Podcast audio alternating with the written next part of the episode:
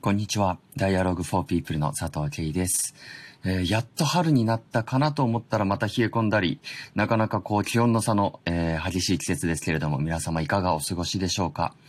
えー例年だとですね、僕たちはあのアフリカに行ったり中東に行ったり、結構こう地域による温度差も激しい生活をしているんですけれども、まあこの一年、本当コロナ禍ということもあり、海外にも行けず、どこかいつもよりゆっくりじっくりと、えー日本の四季を感じているようにも思います。えーそしてこの3月という季節、えー桜も咲き始め、少しずつ冬の静けさから春の陽気な空気へと移り変わる時期でもあると思うんですけれども、えー僕個人としては、えどうしても東日本大震災のことを考えざるを得ない月でもあります。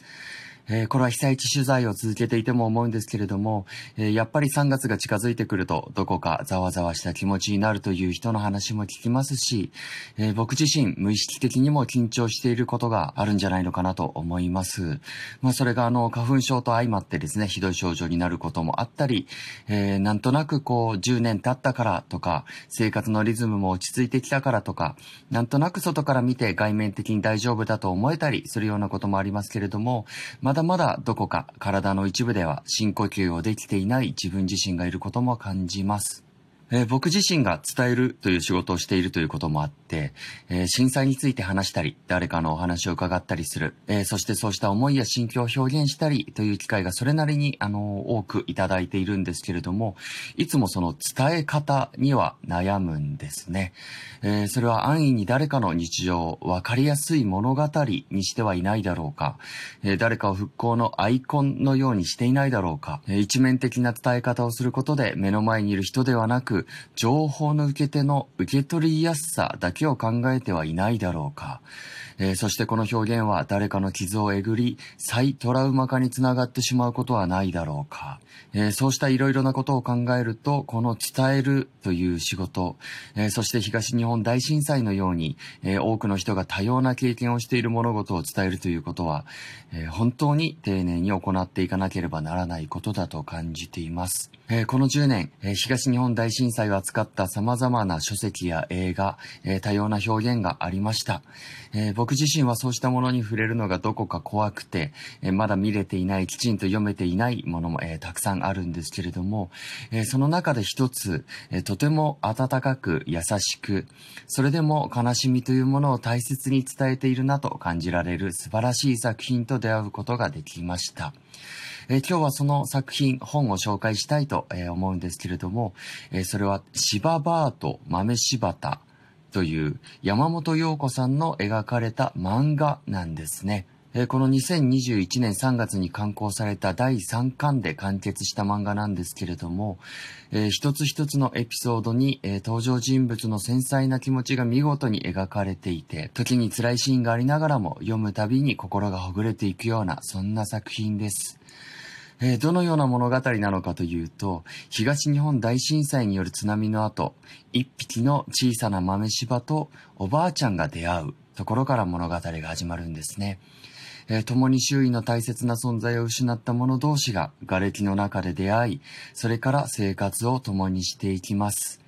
えーおばあちゃんは東北沿岸の町のお弁当屋さんで、芝バーと呼ばれています。えー柴田という名字のおばあちゃんなので、柴バーと呼ばれてるんですね。えーそしてこの柴バー、娘さんと孫の男の子を震災で亡くすんですけれども、えーその孫の男の子が柴田小太郎くん、え当時小学3年生でした。え背が小さかったこともあり、学校でのあだ名は豆柴田と呼ばれていたんですね。で、その名前が由来となって、えーこの小さな、えー豆柴にはですね、豆柴田と名付けられ、柴バーと一緒に暮らしていくことになります。えーこの二人、一人と一匹が震災後の何気ない日常を生きていくというお話なんですけれども、えーまずはこの豆柴田がとっても可愛らしいんですね。えー表紙の絵を見ているだけでほっこりするようなちっちゃくてコロコロした豆柴田が、えーその素朴な視点で柴バーの周りにいる人々と関わっていきます。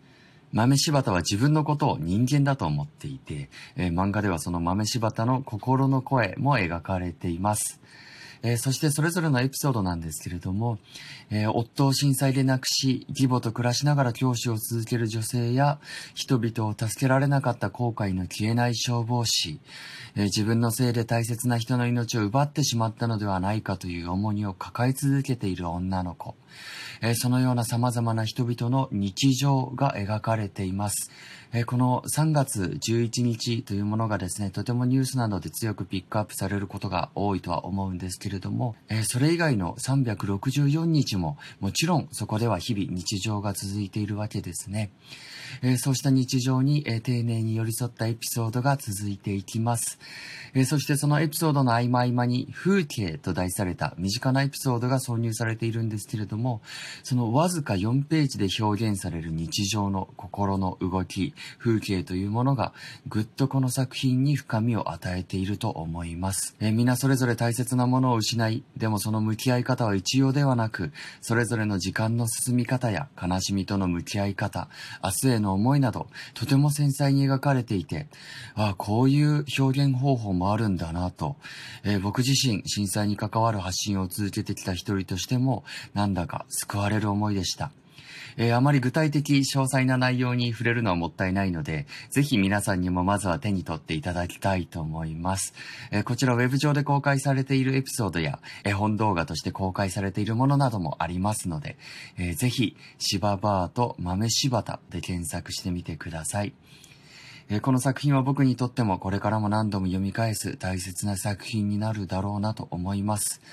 え、そしてたとえ直接被災していなくても、東日本大震災という大きな出来事と、え、どのように接したらいいかわからない、え、そこに暮らす人々のことをもっと知りたいという方の第一歩としても、この作品に触れていただけたら嬉しいです。えー、本日は、えー、そうした東日本大震災に関わる作品として、芝バート豆柴田という漫画を紹介させていただきました。D4P Radio 佐藤慶がお送りしました。D4P Radio